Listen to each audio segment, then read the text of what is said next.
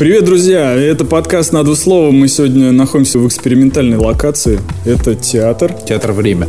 Театр «Время», который находится на первом этаже здания, где расположена Радио Рекорд. Даже тут изначально, наверное, был театр, а потом уже Радио Рекорд здесь обосновалась. Мы разговариваем с диджеем Feel ом, классическим составом и Владимир Осин, Сергей Бахвалов и Александр Бирдус. Остановите! В чем дело, мистер Маккью? Ну, Гарри, объясни нормально, что ты хочешь? Я не позволю, вы не имеете права! Ты чего киваешь? Джентльмены, спокойно! Я попробую его уговорить.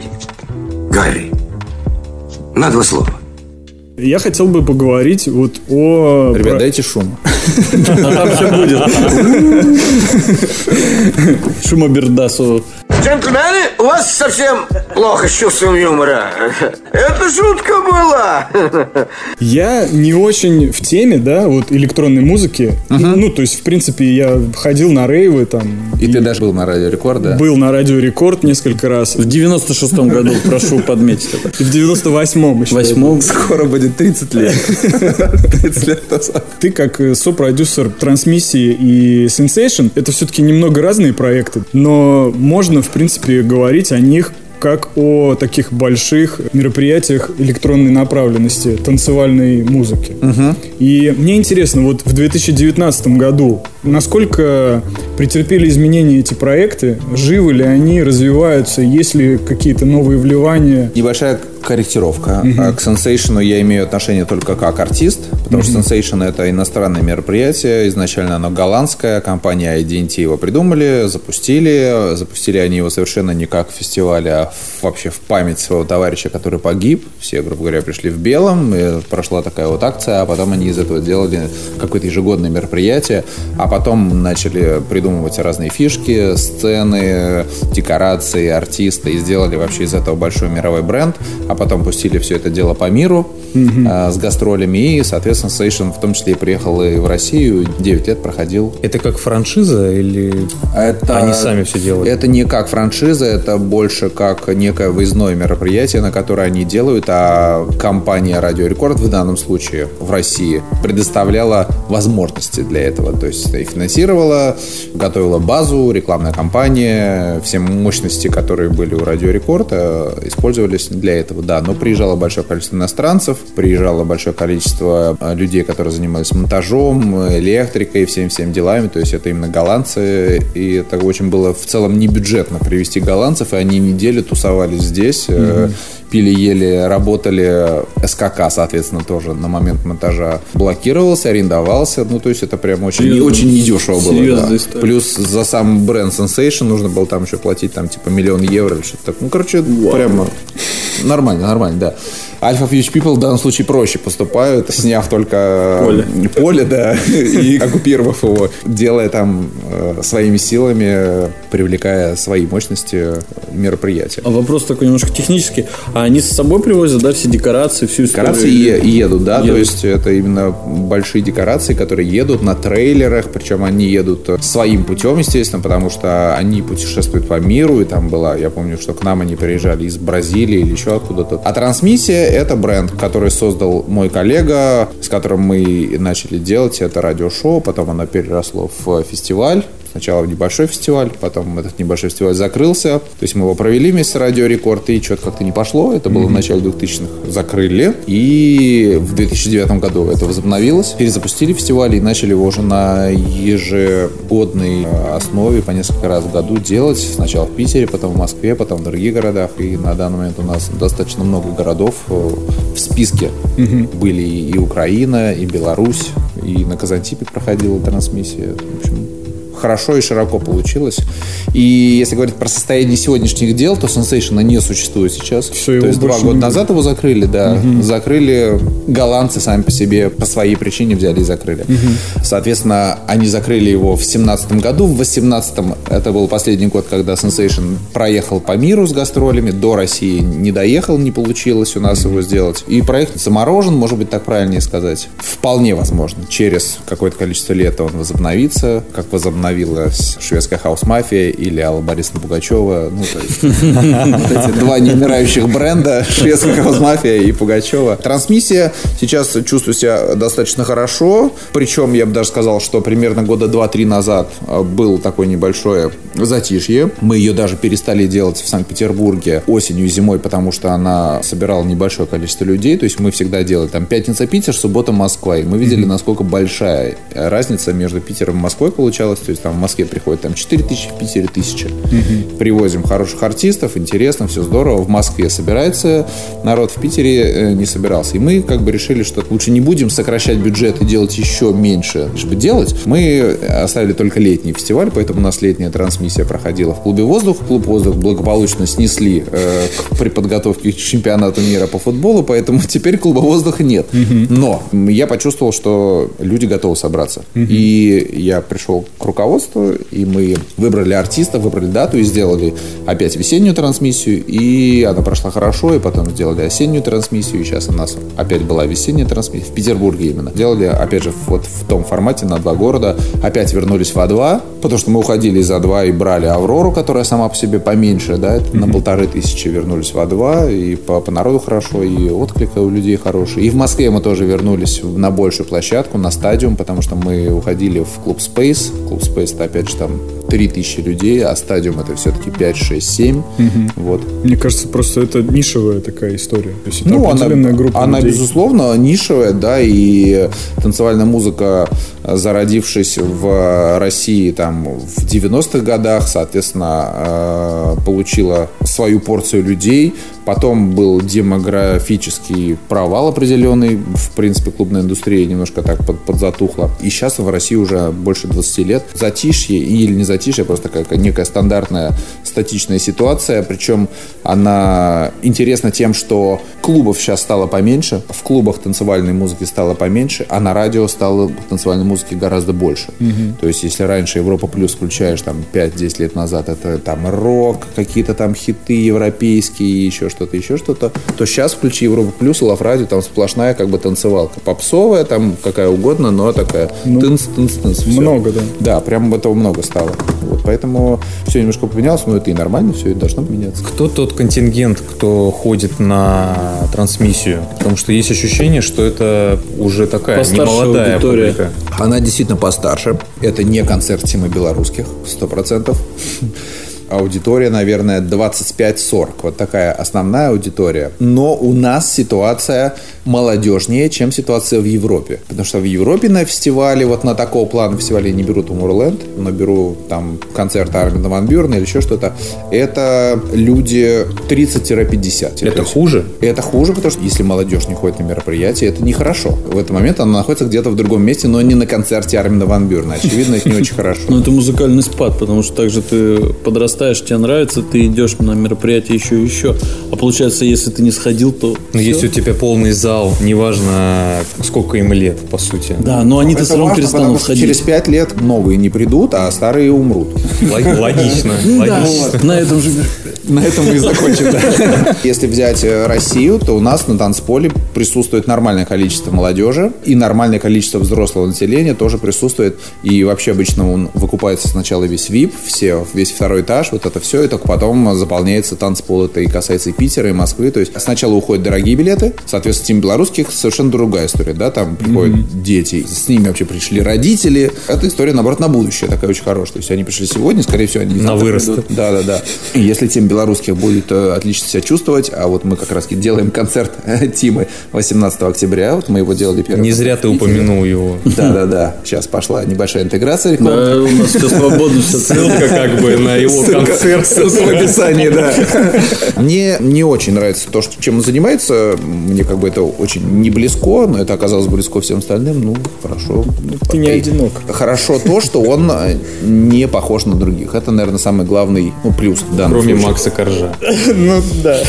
Макс Корж сейчас очень сильно не светится нигде музыкально, да, не звучат его треки на радиостанциях. Он там, наверное, 5-7 лет назад, мне, я помню, рассказывали, как просто вообще проходит его концерт, опять же, с, с детьми, со всеми, э, вот с, так- с такой аудиторией, просто глобально там по России туры грандиозные. Сейчас как-то этого всего нету. В какой-то момент пошла волна LJ и вот вся по- такого плана музыка. И Тим Белорусских, он не, как бы не из этой волны. Вот это стало интересно, потому что если сейчас включить радио рекорд, трек, трек, трек, вот все русские треки, они все в одном совершенно ключе, кроме Тим Белорусских, но, собственно, белорус, поэтому ему можно быть не в тренде. Про Макса у него был концерт большой в Ледом, солдат 12 тысяч пришло перед Новым годом. Ну, круто, и там удалось потом пообщаться с ним. Он сейчас пишет, в написании находится. Поэтому я думаю, что вот к концу этого года у него уже как раз там анонсированы большие концерты.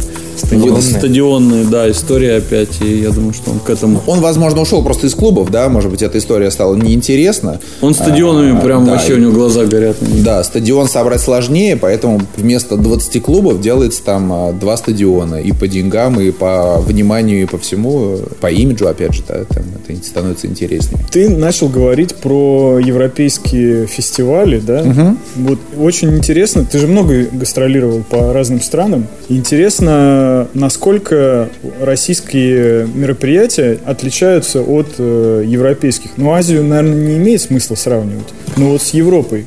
Стремимся ли мы к этому уровню в России? То есть подтягивается ли планка? Потому что ну, мне кажется, что чисто российская история 20-летняя, ну, я не знаю, слово ущербно не подходит, но, но наши Зачем мероприятия, наши мероприятия, они попроще. Важный момент и касается Азии, так как я достаточно много был в Китае за последние несколько лет, я не знаю, концертов у меня было, ну, там, ну, штук 50, наверное. Важный момент в том, что и Европа, и Азия, Китай, они богаче, то есть местная валюта имеет большую ценность по отношению к свету и звуку, нежели российский рубль. И цена входная за билет, она выше в переводе, опять же, на наши деньги. То есть мы делаем там вход 1000 рублей. Это нормальный среднестатистический, грубо говоря, вход там на российское какое-то мероприятие, концерт. Э, Ну, я не беру концерт Филиппа Киркорова, да, но он может быть 2000 рублей стоит так- и так далее, да. В Европе, соответственно, там за 15 евро на фестиваль никто как бы не ходит. Э, В Европе ходят на фестиваль за 150 евро или за 100 евро. Может быть, там на Ибице за 50, за 60 евро. Цены совершенно другие. И есть большая материальная база для того, чтобы сделать э, лучше. Я уж не говорю про Китай, в котором вообще экономика очень сильно э, растет, и в котором все это и производят. То есть они в соседнем помещении делают лазеры, и тут же их выставляют. э, То есть это прям все вот здесь. Китай, он очень сильно развивающийся по клубной индустрии, и с большим интересом э, люди там делают, с большими деньгами, они делают очень крутые клубы. Ты приходишь в клуб, и ты не можешь сосчитать количество световых приборов, потому что их просто невероятно. И здорово, что они где-то год, наверное, 3-4 назад прям так очень хорошо стартовали. Они до этого прям как-то были закрыты на танцевальной культуре. Они так, в принципе, закрыты, да, там ни Ютуба, ни Инстаграма, ни Твиттера, ни Джимейла, ни- ничего нет в таком простом доступе. У нас тоже хотят прикрыть, но пока еще держимся. Но в какой-то момент они открылись, и туда поехало большое количество артистов и танцевальная культура, и поэтому у них там по эмоциям, как у нас в 2000 когда во всех городах, в клубы все как бы наполнено энергетикой и интересом людей. То есть интерес людей сходить в клуб, постоять в очереди, пройти фейс-контроль. Чем круче клуб, тем круче надо там одеваться, готовиться и так далее. То есть прямо был очень большой интерес у россиян. Вот в 2000-х годах по всей России было большое количество клубов. И, соответственно, в Китае сейчас примерно такая же история. То есть очень большой э, интерес. Плюс технически очень хорошая база. Все световые приборы, звук и все, все остальное, это дело там есть. Но там нет истории. То есть в Китае нету истории танцевальной музыки. То есть нету людей, которые и 10 лет назад ее слушали. То есть ты не можешь выйти на танцпол и сыграть какой-то хит прошлых лет. И видишь, как люди заплакали. И все его узнают. Да, и- да, такого нет. Ты, ты играешь, они такие, что? Они живут сегодняшними днем, сегодняшними хитами. У них нету 30-летних людей, которые слушали танцевальную музыку. И плюс у них очень традиционно ориентированная страна, поэтому традиции в первую очередь, и поэтому там вот история, и без влияния каких-то внешних сред, то есть они там жили в своем коммунизме, да, им никто не мешал, все как бы было хорошо, и жили без Запада, без западных влияний, и вот эта вся история, она как бы там и существует, то есть там взрослые люди, или даже не взрослые, там 30 плюс, они очень консервативные. Ну да. Э, И вот, вот эта вся история, танцевальная музыка, они вот про молодежь. То есть там на танцполе какое-то происходит порой очень сильно беснуются люди. э, Им это прикольно. Они там все надевают какие-нибудь черные маски, и вот начинается вот такой как бы э, дикий кач. Но при этом там клубы тоже сделаны по-своему. Порой там нет танцпола, например. То есть большой клуб на тысячу людей, но при этом, при этом танцпол только на 100 человек. Все остальное в столиках. В сидячих mm-hmm. и в стоячих столиках. Mm-hmm. И когда ты первый раз оказываешься в таком клубе, ты такой, блин, и чего? как, как это работает? А когда ты уже ну, в очередной раз оказываешься в таком клубе, ты понимаешь, что это так и есть. То есть вперед выходят люди,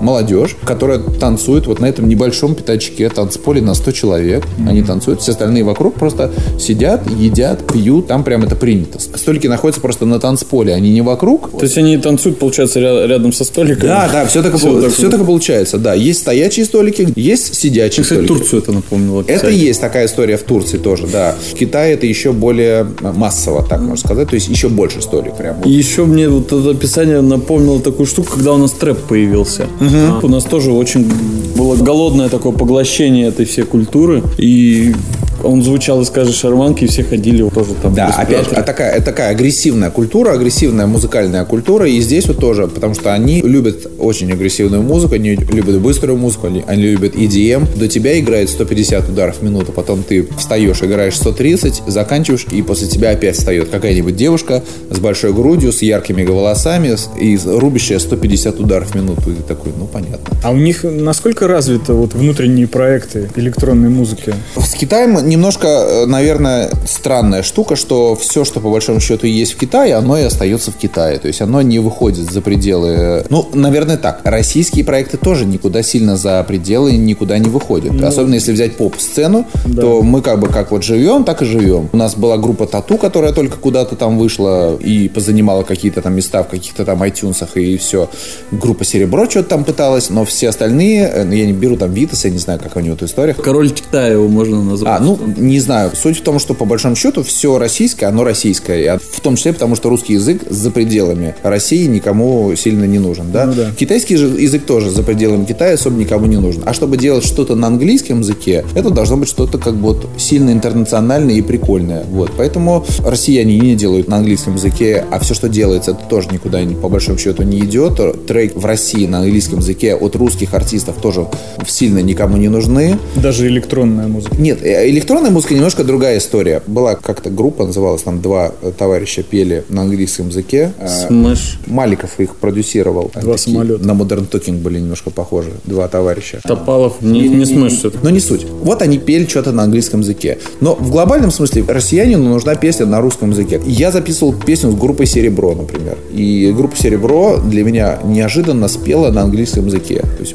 я пришел к ним и говорю, девчонки, э, Макс Фадеев, давайте сделаем трек. И они записали композицию, но я к ним пришел, делая на российский рынок русский трек. И через две недели, это круто очень, они очень быстро сделали, то есть прям было неожиданно. Я думаю, ну сейчас затянется эта шарманка на три месяца, постоянно там звонишь, ну как, ой, мы заняты, ой, мы в туре, черт, нет, такого ничего не было. Они прямо там за две недели прислали демку и потом прислали готовый трек, но на английском языке. Я такой, ну, как... А где же русский? Да, да. Я не, не очень понял тогда, для, какая была основная цель. Делать э, от группы «Серебро» на российский рынок трек на английском языке. Но сделали, сделали. Мне понравилась композиция, все как получилось. Просто она не сильно зашла, потому что, ну, все-таки английский язык, э, наверное, не очень сильно нужен от российских музыкантов в России. У нас много артистов, которые неплохо себя чувствуют на мировой арене. Есть и Swanky Tunes, есть и Филатов Керес, есть и Нина Кравец, которая которая отлично себя уже чувствует в некоммерческой музыке, да, это там техно и, mm-hmm. и так далее. То есть суперзвезд нет. То есть все суперзвезды это все зарубежные артисты, но у наших суперзвезд нет. Так как в основном, когда ты делаешь трек на английском языке, ты работаешь не с российским артистом, а ты работаешь с каким-то европейским музыкантом, соответственно, он автоматически становится уже не к России,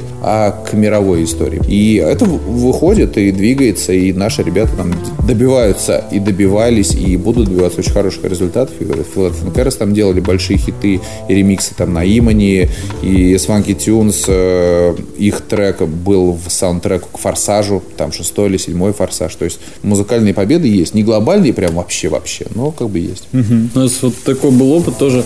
Мы делали песню на русском языке, сделали ее и хотели ее сделать на английском. И Леха, ну, кто заскался, он показывал западному лейблу и не нравился вокал, то есть произношение. Конечно. То есть вот это вот прям большой барьер, потому что большинство артистов не, не могут спеть на английском языке Не так, чтобы это там я зашло. Все, я бы сказал, все не могут. Ну, Но это- 99,9. Как- Когда мне присылают какой-то российский музыкант, вокалист трек на английском языке, я понимаю, что это все не очень. Я пытаюсь ему объяснить, что невозможно найти армянина, который по-русски будет говорить без акцента.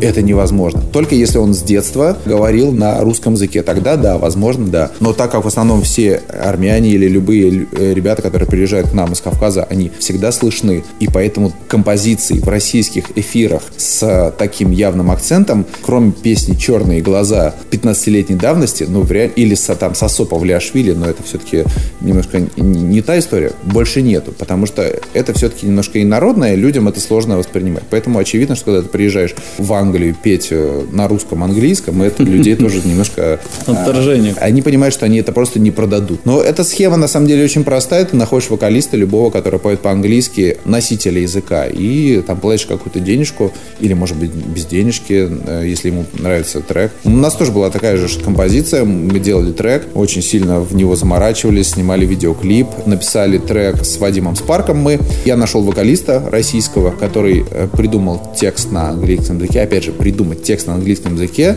это все-таки немножко не то, когда придумывает англичанин текст на английском языке. Диалекты, нюансы. Прямо такие очень конкретные нюансы. Это точно так же, как представить, чтобы придумать текст а-ля Земфира, только англичанину. Он не может придумать с текстом, как у Земфира, с такими словарными оборотами, но на русском языке. Поэтому мы записали трек, а потом, когда я понял, что его надо делать на Европу, я искал в итоге вокалиста другого и нашел Криса Джонса, и мы записали с ним трек. Он немножко переделал э, лирику, потому что он говорит, так, так вообще не говорят. А, Вот. то есть Ну он да. даже текст перед- Да, он немножко переделал текст, потому что так он говорит, ну да, вот это. Эй, слющий. Так а нельзя вот это и слющий сделать фишкой? Это может быть фишка, но тогда это должен быть супер крутой продукт. Ну, Томми Кэш, он же такое у него произношение, мне кажется, английского, специально такое искаженное немножко. А, Если продукт просто настолько крутой, что вообще без разницы, как он спет, тогда он может быть на китайском, как э, этот был товарищ, как он? Опа, Gangnam Style. В этот момент, когда уровень крутости самого продукта круче, чем произношение, чем суть вообще, то это все начинает перекрывать. Ты можешь даже спеть на русском языке что-то невероятное, и весь мир будет... Но это просто должно быть что-то, что прямо ну, вот, зайдет всем на любом языке. Я вспомнил еще Little Big. Little Big, да, да, они как бы... Ну, да. это последователи Gangnam Style. Мне кажется, вот именно вот этот был отправной точкой, когда все поняли, что можно делать некую вирусную историю, подкреплять это видео и просто пулять на... А что думаешь, да, Gangnam Style вообще Ну, не было вспомни. ничего? Ну, может быть, что-то было, но не так ярко. Он м, сколько в топе держался Ну, Да, там как бы так получилось, да, он сделал видео, которое долгое время было там номер один на YouTube, самое просматриваемое, только его там Джастин Бибер там лет через пять только смог перебить. То есть, да, Little Big, безусловно, очень крутые чуваки и очень э, интересно по музыке, но это в любом случае не iTunes номер один и так далее. То есть это субкультурно немножечко, да, это может быть концерты, и может быть тысячи людей, но это такая трэшовая история, которая немножечко локальна и не может раскрыться, опять же, может быть, потому что вот именно сами композиции крутые, но не настолько крутые, чтобы прямо трек этот как. Да, Drinking vodka everyday. Скибиди, да. То есть он классный, но просто уровень его классности, он закончился на 150 миллионах просмотров на YouTube, а не на миллиарде, как у Маша и медведи. да, как у Паганас. Но Китай, он, в общем, такой, подзакрытый. Поэтому нет диджеев как-то глобально китайских, которые бы там ездили по России или по миру как-то. Они не участвуют в DJ Mag Top 100 в рейтинге лучших диджеев планеты. То есть они, может быть, и участвовали бы, но что-то как не получается. Вот. Хотя, очевидно, если бы там скольки миллиардный Китай проголосовал бы за своего чувака, но у них проблема с Фейсбуком. Так просто не проголосуют. Собственно, как и Россия. Только у нас нет проблемы с Фейсбуком. У нас просто россияне заходит на Фейсбук и такой, «Э, а есть версия на русском? А нету, но как бы все, закончили.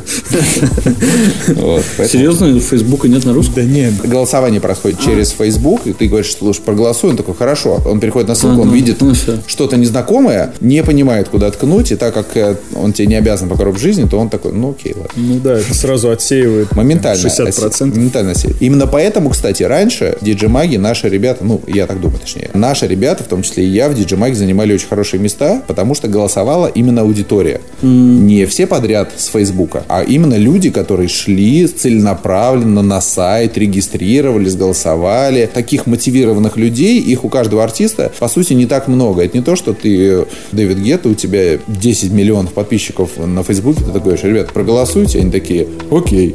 Пошли, две галочки поставили, все, голос есть. К реальности голосов это не имеет, по сути, никакого отношения. Но при этом, если мы хотим расширяться, то, очевидно, когда мы хотим собрать концерт на 20 тысяч человек, значит, надо привлекать всех, кого только возможно, да, а не только группку фанатов, люд- которые там готовы. Тут мы подошли потихонечку к работе лейблов, видимо, в жизни артиста. Ну да, вот это еще одна тема, про которую хотелось бы поговорить. Как ты думаешь, вот в современном мире, имея возможности соцсетей и вот это ви- вирусные истории, можно ли стать крупным артистом, не подписываясь на лейбл и не ища большую команду, которая будет работать там 24 на 7 на результат? Ну, вот дядя, опять же, это тема белорусских, вот пример просто, да, максимально на поверхности. Человек, который не под каким-то там лейблом, не под Warner, Universal или еще чем-то, а они создали свой собственный лейбл и начали что-то на нем выпускать. И вот так получилось, что есть такой товарищ, DJ D-Mixer, и у него есть на YouTube интересный видеоблог, называется он «По студиям». Вот Да. они ходят там, да. Соответственно, наши слушатели смогут походить вместе с ними и посмотреть. Там как раз-таки есть блог про тему белорусских, как они там записывали эти композиции. Некое спонтанное, случайное стечение какого-то количества обстоятельств, которые в итоге дают как бы результат, что через месяц ты не можешь просто так выйти на улицу, потому что тебя все узнают. Без вливания денег, снятия миллионных видеоклипов, невероятного SMM, посева по всем группам ВКонтакте и всего-всего остального. Музыка, она, собственно, имеет такую невероятную силу, что если тебе этот трек нравится, он тебе нравится. Хоть он, как он спет, как он сделан, да и вообще на это не обращаешь внимания, просто как бы ты ставишь лайк и все, все хорошо. Поэтому, конечно же, тут надо, чтобы все совпало. И продукты, уникальность, интересность. А до этого, по сути, примерно то же самое сделали Элджей и Feduk с треком «Розовое вино». Купив его за 3000 рублей у битмейкера, опять же, рассказ об этом есть у Демиксера, Да. Не будем пересказывать всю эту историю. Самое главное, что понравилось людям, стал трек самый проигрываемый во ВКонтакте за 2017 год. Вот успех, который... То есть LJ на тот момент никому не нужен был, Фидук на тот момент никому не нужен был. Мияги Сеншплюн, даже можно. После этого появились там все. Вся современная поп-танцевальная индустрия, она вся зазвучала как LJ. И это по-прежнему продолжается. Если, я говорю, включить радиорекорд, можно услышать очень много композиций, звучащих именно так. И ты автоматически становишься заложником этой ситуации. И если ты вдруг звучишь не так, твои новые композиции звучат не так, то ты как бы не в тренде. Ты такой как бы, с одной стороны, ты делаешь как все, но опять же, некая получается некая посредственность, а с другой стороны, тебя возьмут на радио, если ты звучишь так же. Иначе надо делать очень круто уникальный продукт, но нету вообще никакой гарантии, что твоя уникальность кому-то нужна, да, поэтому порой проще, даже не проще, а вернее идти по той дорожке, по которой сейчас вот идут вот все. Поэтому я уверен, да, что можно, конечно же, сделав что-то очень крутое, без глобальных вложений, финансовых, запустить композицию, которая всем там понравится. Э, То есть э, для электронного диджея это тоже схема работает, да? возможно. Что все, что было раньше, это такой поп-хип-хоп. Это, по большому счету, доступно для любого артиста, я бы сказал. Это и поп-музыка, и рок, и все что угодно. Тем более, что сейчас, как мне кажется, люди слушают настолько разную музыку, настолько диаметрально противоположную, и страшную, и с матом, и без мата, и какую только угодно они не слушают музыку. И молодое поколение слушает очень порой даже страшную музыку. Поэтому и есть интернет. Ты просто запускаешь, и если это людям нравится, оно как бы пошло. Просто тут важно, конечно же, правильно запустить вот этот толчок, который у тебя есть. Потому что, ну, понятное дело, что если ты просто у себя на стене выложишь во ВКонтакте песенку свою, и у тебя есть 40 друзей, и 5 из них поставят лайк, и как бы на этом все, скорее всего, закончится. Да, надо все-таки подумать, каким образом это сделать так, чтобы это немножечко куда-то пихнуть. И вот если вот толкнув уже композиция сама покатилась, значит, уже есть вариант, что она станет чем-то большим или прям очень большим. Как когда-то сделал Витя Ака, да. Не, ну правда, это, это какое-то, видимо, определенное сложение обстоятельств. Всего, Потому что конечно. несколько человек, которые занимаются разными сферами, кто-то э, занимается музыкой, кто-то продвижением, кто-то там с кем-то знаком, может предложить послушать.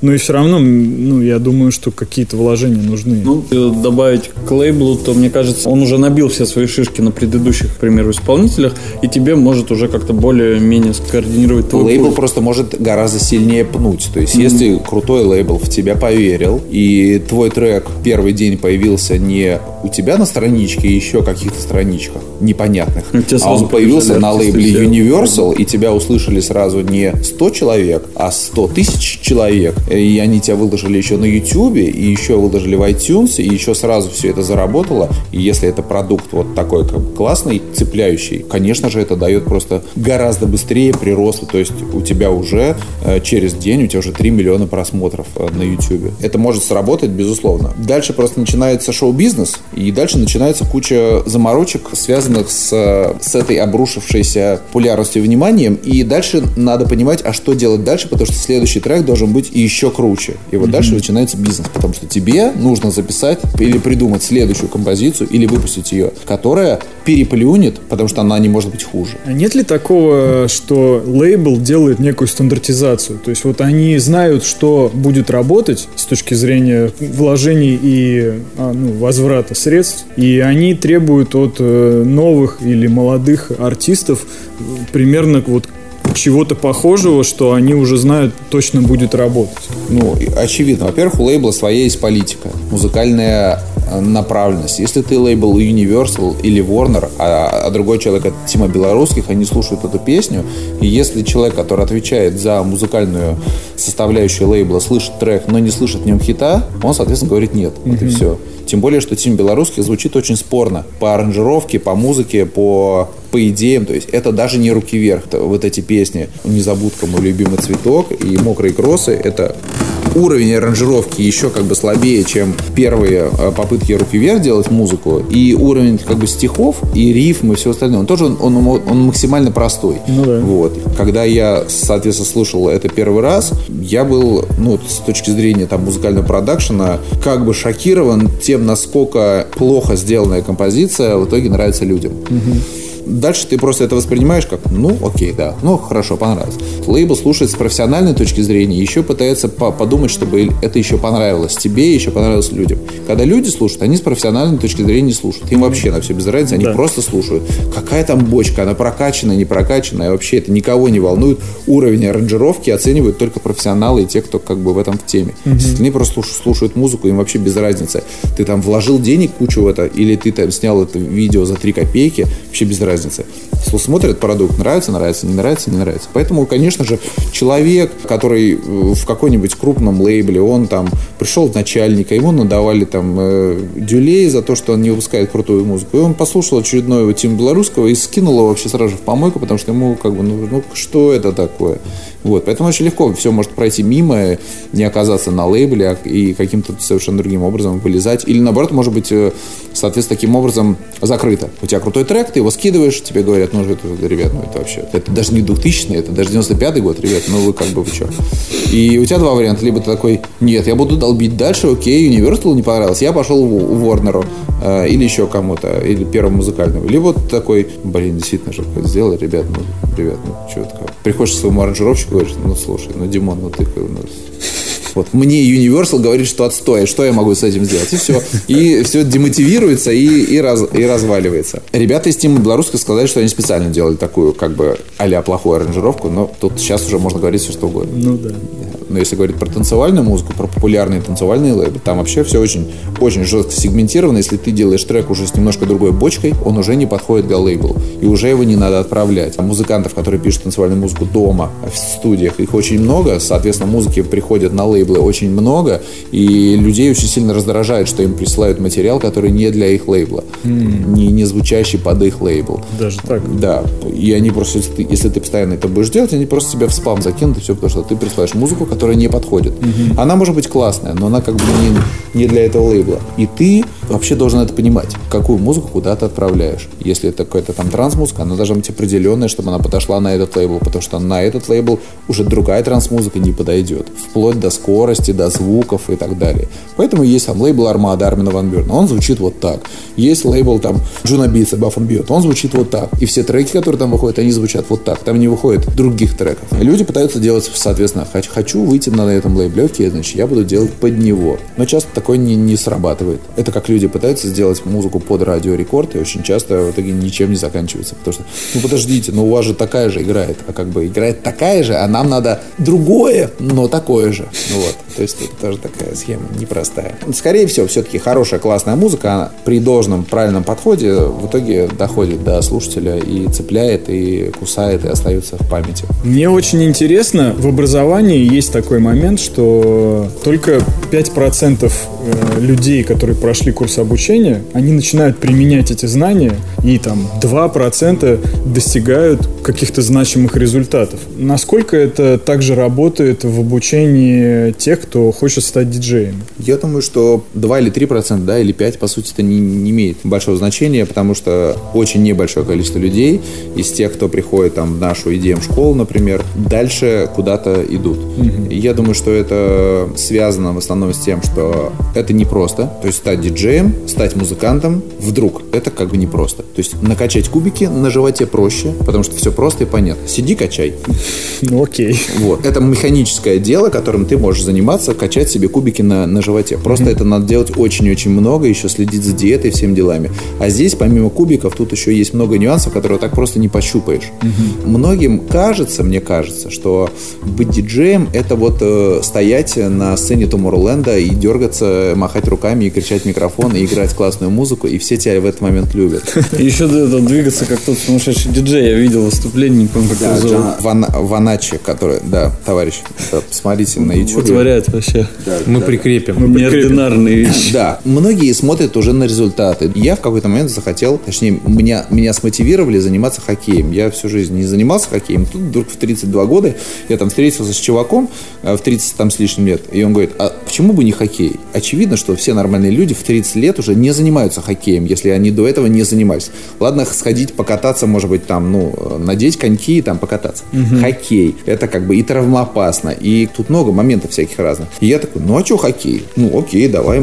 Я с детства хотел быть хоккеистом. Да, я занимался плаванием, там, был чемпионом Питера, но я вообще хоккеем хотел заниматься. Окей. Я посмотрел, э, что такое хоккей. Бегают ребята с клюшками, машут как бы. Есть футбол, бегают ребята с мячиком. Примерно одно и то же. Угу. Очень легко все происходит визуально. Когда ты встаешь на коньки,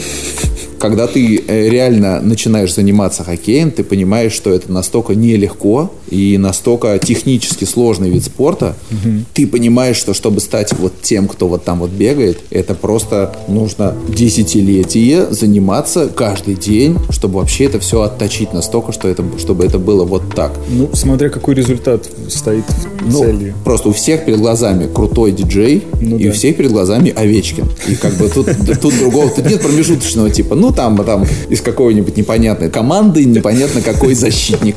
Нет, естественно, щелкающий Овечкин, как иначе? Конечно же. С футболом проще. Нам дали мячик, мы побежали, поиграли. Вообще вопросов никаких нету. Хорошо, плохо, не имеет значения. Поиграли. С хоккеем это невозможная ситуация. Это как с хоккеем, там, я не знаю, волейбол. Невозможно просто взять так и поиграть в волейбол. Ничего не получится. С хоккеем тем более, потому что помимо мячика у тебя еще клюшка, шайба, противники, лед и все остальное. Mm-hmm. То есть очень много элементов, которые ты не умеешь делать вообще никак. И поэтому это прямо крайне сложно оказалось. И здесь людям тоже кажется, что ну вот я буду диджеем, что такое диджей? Это вот Мартин Гаррикс, который прыгает наверху, там э, на Tomorrowland, впереди перед тобой 100 тысяч человек, я хочу так же. Ну да. Вот. Да, никто не думает о том, что Мартин Гаррикс это как как в Олимпийских играх, один из тысячи тысячи мальчишек, трудясь там день и ночь, 24 на 7, оказывается вот там. Они вот про это как бы, нет, я просто хочу вот так же. Или хотя бы даже в клубы. Но чтобы даже в клубы оказаться, надо тоже много чего пройти, начиная от того, что нужно научиться технически. Проведу Зак... параллель с э, фильмом «Одержимость». Угу. Да, вот мне кажется, прям четко показывает ну, ремесло. И еще этим надо болеть. Ну, то есть то не есть... хватает упорства просто?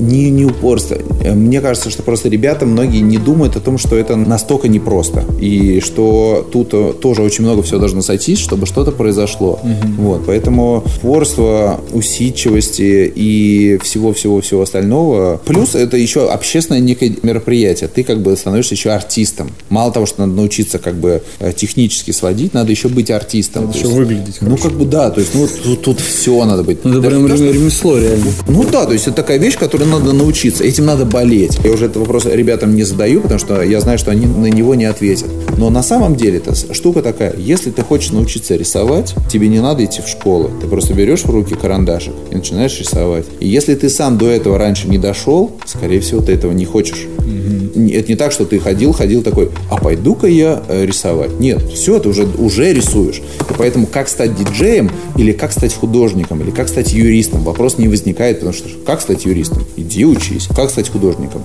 Сиди, рисуй. Как стать певцом? Сиди, пой.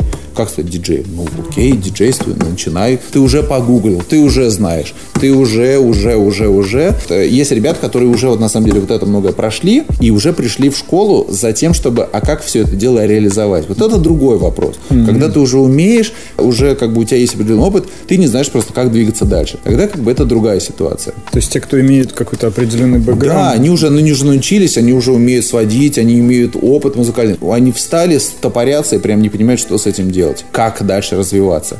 Это, собственно, касается любого человека, по сути, который в своей жизни чего-то добился, а как добиваться дальше чего-то, как бы ты не очень понимаешь. И всегда есть мысль о том, что есть некий коуч, угу. который тебя может прокачать, пнуть тебя правильно, и ты как бы пнешься. И иногда это работает. Ну, действительно, так можно найти очень мотивационного человека, который тебя зарядит, и ты зарядишься. Это работает схема периодически. Ловишь вдохновение, еще да, да, быть, да, на его... Да, да, да. То есть э, вы сошлись, все хорошо, и действительно тебя могут прокачать, даже по большому счету, просто найдя правильные слова. И у них ресурс внутри очень большой, мы просто его не используем. Да, ну, да раз, правда. пнули тебя, и все, ты пошел. Поэтому здесь тоже такая некая прокачка нужна. Просто, опять же, кто-то хочет, а кто-то не может, а кто-то не хочет прогибаться под изменчивый мир и так далее, и так далее. Очень небольшое количество ребят, которые идут дальше, просто по причине того, что они оказываются не готовы к тому, что надо прям очень сильно не потеть, но надо просто много-много-много-много-много раз тренироваться, чтобы в итоге что-то у тебя получилось. Плавно подходим к заключительным рубрикам. Угу. У нас их три, у каждого она своя. Угу. Моя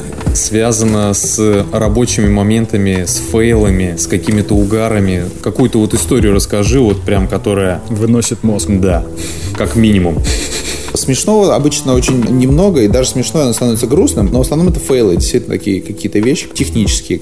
Э, из неприятного. Мне всегда возникает одна и та же ситуация, когда мы делаем фестиваль трансмиссия, э, самый большой фестиваль трансмиссии, который в принципе был, с Армином Ван Бюрном в СКК, там 15 э, человек, все классно, отыграл Армин, потом отыграл Гаррет Эмери, потом я выхожу, и технически мы не смогли подключить мой ноутбук, систему Сирата, и все это при помощи чего я выступал, но на тот момент мы думали, что подключили, точнее техники думали, что подключили, но оказалось не подключенной. Поэтому, когда должна была заиграть музыка, она не заиграла. И у тебя получается, что вот стоят люди, э, количество тысяч человек, тебя объявили, прозвучало интро, диджей Фил. И все орут. Да, орут, как бы сначала орут, а потом э, что там такое, там, и так далее. Эй, диджей, да. Двухминутная тишина. Жесть. Это как бы очень тяжело. Это очень неприятно. И самое главное, что так как не ты подключал, обычно в клубе я подключаю, поэтому я могу предположить, где я мог налажать, или, по крайней мере, я могу пройтись по всем коммуникациям. Здесь мне сказали, давай, мы все подключим. Угу. И он ушел, и он все подключил. И подключил так, что не работал. Просто ты проваливаешься вниз, и это прямо очень большой там факап. Ну и потом читаешь про по поводу своих умений, э, комментарии там э, во ВКонтакте. Репутационный риск такой прям. Он ну, подключил бы... так, что играет только у него в наушниках. Ну, короче, беда.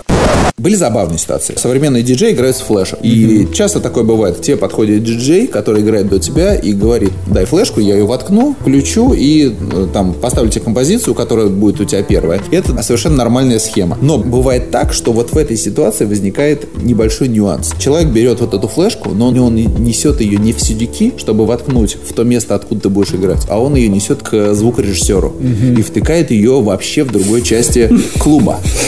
а CD должны быть залинкованы, то есть, грубо говоря, вставляя флешку в один сидюк, у тебя на втором сидюке все работает. И, конечно же, у тебя всегда должно быть две флешки, чтобы, ну, мало ли что. Но, конечно же, именно в этот день у тебя вторая флешка лежит в рюкзаке, который лежит в гримерке, который находится на втором этаже, где-то там у начальства клуба, потому что гримерки как таковой не было, например. Клю- Еще ключ у охранника на Да, входе. да. Поэтому ты выходишь на сцену, ты должен играть, музыка звучит, но она звучит не с диджейской, а она звучит там где-то от звуковика. И поэтому ты понимаешь, что как бы все очень-очень плохо, и скорее всего, когда первая песня закончится, твое выступление остановится, и тебе надо с этим что-то сделать. Ты, соответственно, пишешь организаторам, а организаторы в этот момент тоже где-то находятся, ну, не то, что такие, типа, ждут, когда ты им напишешь. На берег. Они занимаются своими делами. Они запустили все, окей, там. И поэтому ты быстро решаешь как-то этот вопрос, говоришь организаторам, чтобы они тебе принесли эту флешку, но трек заканчивается, ты берешь в руки микрофон, начинаешь проводить какой-то «Эй, Новосибирск, Стендап. привет, как дела?» Да, слушайте, давно не были, а сам смотришь, пока тебе принесут эту флешку. Ребята, давно не были. Сколько? Давайте вспомним. Да, наверное, это был май 2017. Помните, мы... Да, начинается стендап, действительно, это так. Причем, да, неподготовленный. А в этот момент там организаторы еще быстренько бегут через весь клуб от звуковика, который находится где-то там на, на втором этаже, тоже там надо по лестнице спуститься. И э, бывает из них выходишь как бы нормально, бывает не, ненормально выходишь. Было раньше как-то на афишах тебя размещали не тебя. Или размещали какую-то странную фотографию там, не которую ты присылал, а совершенно другую фотографию, которую люди просто открыли Google, написали DJ и у них вылезла какая-то картинка. Дарт э, Вейдер. и, и они ее там разместили. Были, были истории, что размещали вот не того диджея. Там. Вместо меня, по-моему, был, был размещен диджей Кефир, тоже с радио Рекорд. А У меня есть такое мероприятие под названием чаепитие. Э, Дружеское чаепитие. То есть это для людей, которым интересно со мной пообщаться. Называется чаепитие, потому что там именно пьется чай, переносит сладкое. И вот до мероприятия часов в 7-8 мы встречаемся и там сидим и чаевничаем. И хорошая ситуация, это пришло 20 человек. Нормально. Тут важно понимать, что тут не приходит 100 человек, кроме Питера и Москвы, потому что прийти, сидеть и пить чай с диджеем Филом, это нужно немножко иметь какую-то прям глобальную для этого мотивацию. А, Это не просто зашел, сфоткался, это надо сидеть, что-то говорить, и далеко не все на это готовы. Плюс это не рекламируется как-то глобально, поэтому это вот так для своих. И вот приходит 20 человек, окей, нормально. 10 человек тоже приходит, нормально, есть чем поговорить. Не пришел никто. Это на самом деле тоже неплохо, потому что, окей, никто не пришел, такое у меня было. Было в Эстонии, еще в каком-то городе был. Не пришел никто, окей, ты заходишь, смотришь, никого нет, ну окей, никого нет. Но когда пришел один, С коньяком. он не с коньяком, но он просто сидит и смотрит на тебя. И вот тут начинается стендап для одного человека. Обычно э, ребята не очень разговорчивые вообще, в принципе. Они приходят такие... э, Послушать. да, да, да. В основном все приходят послушать. То есть обычно так 20 человек, двое активных, такие, э, да вот это, а мы были вот это, а вот это, вот это. Слушай, а как там вот этого? Что? Все остальные сидят, слушают, пьют чай, нормальное время все происходит. Ну да. Периодически подключаются. Но вот тут была ситуация, да, была ситуация, когда сидел один напротив меня, была ситуация, когда двое напротив меня сидели. Двое незнакомых, поэтому они друг с дружкой разговаривать не могут. И вот это как бы самая такая тяжелая. И вы же не можете 10 минут посидеть, ну как бы разойтись. Обычно чаепитие, там тут сладкое принесли? Час, другой. Бывало, кстати, не приносили сладкое. Мы сидели с пустым столом, и потом кто-то такой, ну ладно, давайте сходим в магазин. Кто-то уходил, приходил там с каким-то печеньем, приносили, ставили на стол печенье. Вот были э, такие ситуации. Короче, много всего разного интересного происходило, понятное дело. Самое худшее, что у меня было в жизни, это то, что я не долетел до фестиваля Tomorrowland в Тайване, потому что на Тайване обрушился ураган, и я застрял где-то на подлете, не помню уже какой город это был. Так как Tomorrowland это главный фестиваль на планете Земля по танцевальной музыке, недолет до туда это большой залет для меня, такой карьерный залет, когда как бы ты как бы не реализовался, хотя должен был сегодня играть на главном фестивале, и, все. Это не значит, что ну мы тебя через год позовем. Нет, это так не работает. У тебя вот, вот сейчас, вот в этот момент все сложилось, что ты был заблокирован, и было все как бы классно, и ты играл в 18.30 на главной арене, но правительство закрыло Тайвань на прилеты, на все, потому что у них ураган. До свидания. Это был очень большой факап. Был очень большой факап, есть такой артист Пол Ван Дайк, в 90-х, 2000-х он был супер легендарный транс-артист. У меня появилась возможность с ним записать композицию. Я композицию сделал, скинул ему, он говорит, давай запишем совместный трек, мне нравится. Я э, его проработаю. И он все делает, все, он даже присылает демку какую-то, потом он приезжает на, выступление в Россию, прямо совместный трек, он уже звучит, то есть можно сейчас зайти на YouTube, написать DJ Фил и Пол Ван Дайк, и вылезет видео с фестиваля от э, компании Bird. Мы делаем в Москве, все, выступаем, он меня зовет, мы вместе пляшем, все хорошо. Дальше что? Все классно. Подписывается контракт, все классно. Все идет к выпуску. Потом что, когда выходит трек? Вот будет выходить альбом, трек будет там выходить, все как бы круто. А вообще, но ты живешь как бы вот в ощущении того, что сейчас произойдет очень важное мероприятие. Ночью я открываю э, Инстаграм, вижу трек-лист альбома, не вижу нашего трека. В этот момент просто все вообще раз- разрушается, вообще все то, чему ты... Вообще все разрушается. Как бы сначала ты такой в потом такой, окей, открываешь имейл, пишешь э, менеджеру, что случилось, получаешь сообщение, мы решили не включать его в альбом. Это звучит достаточно легко, но в глобальном смысле это просто как бы, это вот как тебя не взяли в институт. Да, да, все хорошо, все нормально, ты прошел, да, экзамен, все нормально. Две пятерки и одна четверка это зачет, все хорошо, да. Но потом, когда уже все прошло, когда вывесили список, оказывается, что тебя там нет. Но- Сейчас держится за свою голову. да, его, короче, Боль. вот, это беда, на самом деле, глобально. Для музыкантов это просто супер факап. А главное, что ты ничего не можешь сделать. Ну да. Так же, как когда тебя в институт не взяли, ты ничего не можешь делать. Ну, кроме как пойти на платное, не знаю. Ты пошел на платное? Ну, Во второй раз ты тоже не, закончил. Я поступал в пять университетов в свое время. Пятый закончил. Бирдус меня пинает, чтобы я к своей рубрике переходил. Ну вот подобная была история, когда хотелось провалиться. Это мы привозили артиста с определенными ребятами. И артист большой на тот момент был. И я выхожу уже все с артистом ну, уезжать из клуба. Должен стоять транспорт. Транспорта нет. Мне говорят две минуты, потому что водитель э, забухал. Ну, собственно, и он не может вас вести. Я говорю, классно. Две минуты проходят. Подъезжают два Форда Мондео с шашечками. Такси. Я тоже так за стеночку встал, и вот внутри прям провал был. У меня там менеджер Сергей. Ну все, сделать ты реально ничего не можешь. Ну вот такая ситуация.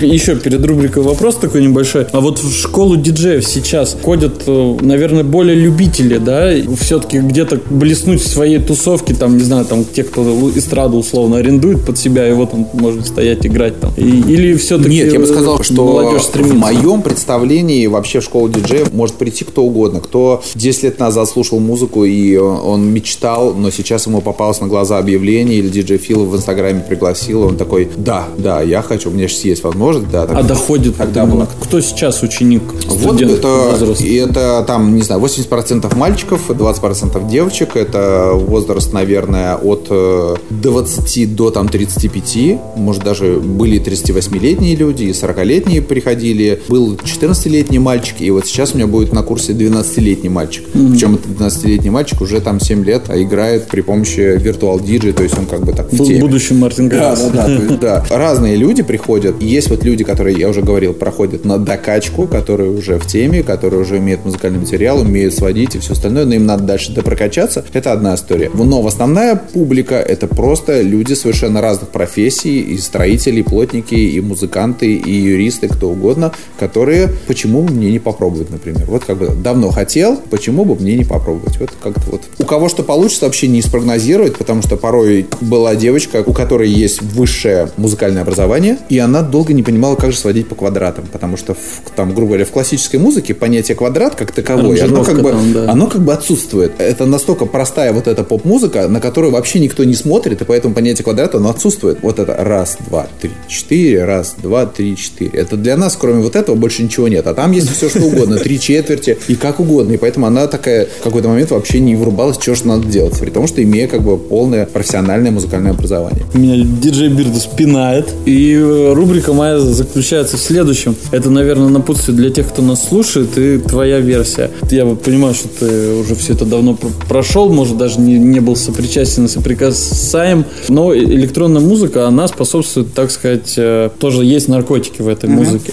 В мире хип-хопа, да, откуда вот, ну, я там, да, вот все мы выросли, там считается, что это же, там, допустим, марихуана способствует какому-то вдохновению, и, в общем, ты вот прям развиваешься с ней, и ты там куда-то подключаешься. Как ты к этому относишься? Какой-нибудь опыт, я не знаю, что-то. вот. Ну, не, понятно, что ты когда-то вот что-то... Значит, а, у меня опыт достаточно простой. Я вообще в жизни никогда ничего не пробовал. Вот вообще вот, ну, то есть вот я по нулям, по полной программе. Мало того, что я не курю, не пью. И я никогда не пробовал вообще никаких наркотиков. Вот, вот вообще по И нулям. что может быть по наблюдениям без имен там каких-то коллег? А, В моем представлении, когда ты занимаешься коммерческой танцевальной музыкой, не экспериментальной, то тебе нужно быть э, при написании музыки в здравии, потому что ты делаешь коммерческий продукт. Ты не берешь просто холст и пишешь все, что как бы тебе там душой угодно. Поэтому ты не можешь витать в облаках просто так и делать вот все. Плюс, я бы сказал так, что у больших артистов, которые пишут танцевальную музыку, как мне кажется, у них вот очень много выверенного всего, и поэтому там вот в рамках вот этого выверенного наркотики, они не сильно чем могут, наверное, помочь. Когда мы говорим про танцевальную культуру, клубную культуру и говорим про наркотики, в основном мы говорим не про музыкантов, а в основном говорим про посетителей, которые, да, Ну, в электронике, в да. той или иной степени оказались э, под влиянием каких-то веществ. По какой причине они там оказались с наркотиком? Я думаю, что это вопрос, на самом деле, воспитания исключительно. То есть ты решил для себя, что ты можешь или ты не можешь. А Сколько бы тебе не предлагали, только ты сам решаешь, как бы да или нет. Поэтому здесь э, такая история. Что касается в плане танцевальной культуры, именно написания музыки, да, то есть многих там, не знаю, регги, растаманство, оно прямо ассоциируется вот прямо с там марихуаной, там и вот так вот сидят люди там курят и там тут там придумывают. Здесь ты сидишь за компьютером, пишешь музыку, ну, как бы тут не, не так много, наверное, вариантов вообще соприкасаться с э, чем-то таким. Поэтому я бы сказал, что это, наверное, есть, но в очень небольшом количестве, прям вот глобально в небольшом количестве, особенно сейчас, когда все стало очень сильно коммерциализировано, и люди думают о том, как бы побольше собрать лайков, и поэтому они продумывают музыку, и для продумывания музыки нужны свежие там э, мозги и такой здравый взгляд. Ну и в принципе, я бы сказал, что так, что с 2000 года, в принципе, в России ЗОЖ, в глобальном смысле. И на танцполе 10 лет назад было гораздо больше там наркотиков и всего остального, чем там сейчас, например. И на танцполе, и вообще у людей, как мне кажется. Появились какие-то другие всякие там спайсы, но это не имеет отношения вообще ни, ни- ни к культуре, ни к чему. Это какое-то вот китайское производство, которое где-то вылезло и в итоге превратилось в такую штуковину. вот, да. Поэтому Оставайтесь чистыми. да, это совершенно верно. И вот я говорю, в танцевальной музыке, в моем да, это может быть где-то присутствует, но не для написания музыки и так далее. Наверное, я думаю, что Ну, нет. и тем более, если ты талантлив, зачем усиливать талант? Тут, наверное, можно много о чем-то там Ну спорить да. и так далее. Все-таки одно дело, там, ты раз закурил, на гитаре что-то наиграл, может быть, тут может быть мотив или еще что-то, спел и так далее. А в танцевальной культуре немножко иначе. Танцевальная музыка немножко иначе пишется, немножко дольше, немножко технически иначе. И поэтому другие и мотивы, и цели, и, и результат другой. Ну, мне так кажется. И вот мы плавно переходим к третьей рубрике. Та-дам. Если, есть ли какое-то короткое послание у тебя для тех, кто хочет развиваться в создании электронной музыки? Самое главное, я бы сказал, это то, что люди зачастую не верят в себя. То есть они делают какой-то продукт, они отправили мне, я не послушал, и на этом все для них как бы заканчивается с этой конкретной композицией. Она может быть классная, какая угодно, но так получилось, что мне вот много приходит музыки, и я не успеваю ее отслушивать. Но очень многие талантливые ребята, они не пробивные. То есть они талантливые, но они пишут в стол. И большинству талантливых ребят нужен талантливый друг, не талантливый друг, точнее, который готов за них все это дело рассылать еще 20 разным людям, воспринимать критику, получать отказы и все остальное.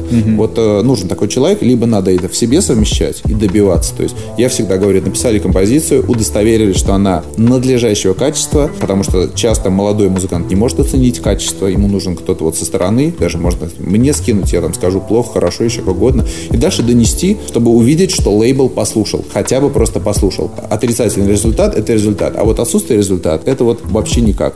вот это самая главная проблема у ребят, они пишут, но они не добиваются прослушивания, потому что лейблов э, крутых на самом деле не так много, а вот музыкантов очень много, все шлют, шлют, шлют, шлют, шлют, и поэтому много музыки не доходит. Поэтому мое напутствие просто нужно поставить себе цель, написали композицию, и вот у вас есть неделя, вторая, третья, четвертая, пятая, сколько угодно, ну только не год желательно. Надо добиться, чтобы вас прослушали и дали результат какой-то. То есть, например, прослушали, но не ответили, это значит, что не понравилось. Все. Но понятно, что не понравилось. Ну и, соответственно, писать какую-то интересную музыку. С одной стороны, исходя из трендов, с другой стороны, придумать что-то новое, необычное. Или, может быть, хорошо забытое старое. Мы благодарим тебя за то, что ты согласился с нами побеседовать очень подробно. И вам спасибо. Спасибо большое. Всех, кто нас слушает, мы приглашаем приглашаем подписываться на наше сообщество ВКонтакте. Если ты дослушал это до конца, то ставь лайк и делай репост. Потому что ты герой. Да, мы проводим всевозможные опросы, делаем иногда стримы, отвечаем на ваши вопросы в режиме онлайн. И, в общем-то, пока. Да, Пишите в комментариях, кого вы хотите в следующих выпусках. Чтобы мы пригласили и побеседовали с ним. Всем пока. Пока-пока. Пока. Пока.